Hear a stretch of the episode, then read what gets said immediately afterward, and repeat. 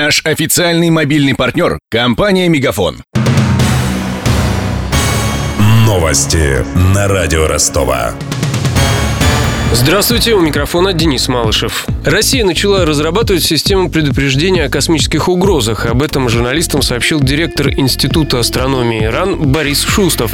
В систему будут входить наземные телескопы и специальные спутники слежения. Они позволят обнаруживать астероиды и космический мусор, рассказал академик Борис Шустов. Космический мусор представляет угрозу прежде всего для тех аппаратов, которые функционируют в космосе, но и для нас самих, потому что время от времени происходит падение довольно крупных обломков, и некоторые из них представляют серьезную опасность, особенно те, которые имеют какие-то радиоактивные элементы на борту. Что касается астероидной опасности, представляет наибольшую угрозу, конечно, для населения, для Земли. Самый простой пример – это вот падение очень небольшого тела по астрономическим меркам в 2013 году в районе Челябинска. Напомню, 15 февраля 2013 года в небе над Челябинском взорвался астероид диаметром 17 метров и весом 10 тысяч тонн.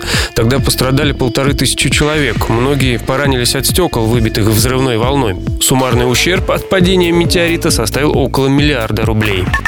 Полиция расследует обстоятельства применения оружия в центре Ростова. Инцидент произошел минувшей ночью во дворе дома на Социалистической 162. По данным портала 1 РНД, произошел конфликт между двумя сотрудниками частного охранного агентства. В ходе перепалки один из мужчин выстрелил оппоненту в грудь и убежал.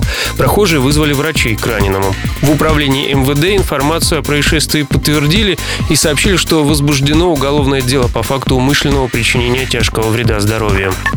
К маю 2018 в Ростове должны быть прекращены все строительные работы, связанные с подготовкой к чемпионату мира по футболу. Об этом заявил первый зам сити-менеджера Сергей Кузнецов на заседании администрации города. Выслушал доклад чиновника корреспондент радио Ростова Даниил Калинин. Южный подъезд к стадиону Ростов-Арена будет готов до конца этого года, доложил первый зам сити-менеджера Сергей Кузнецов.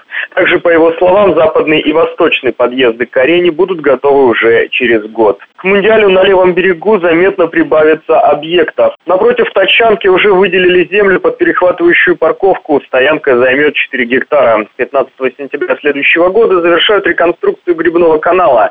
Там после этого обещают проводить соревнования европейского уровня. А дорогу на Левобережной закончат уже до конца этого года. Через две недели на обозрение сити-менеджера представят проект пляжной зоны левого берега. Она протянется от Ворошиловского моста до ресторана «Эдем».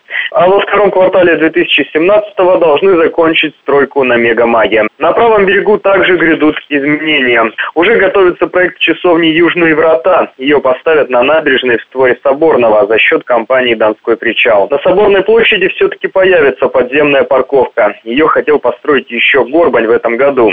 Торги на определение подрядчика пройдут в феврале. Напомню, в понедельник подготовку к чемпионату мира по футболу обсуждали в Донском правительстве. Тогда сити-менеджер Виталий Кушнарев пожаловался губернатору Василию Голубеву, что в Ростове никак не могут приступить к работе. Причина в том, что Москва задерживает финансирование. У меня вся информация к этому часу. У микрофона Денис Малышев. Над выпуском работали Даниил Калинин и Александр Попов. До встречи в эфире. Новости на радио Ростова. Наш официальный мобильный партнер – компания «Мегафон».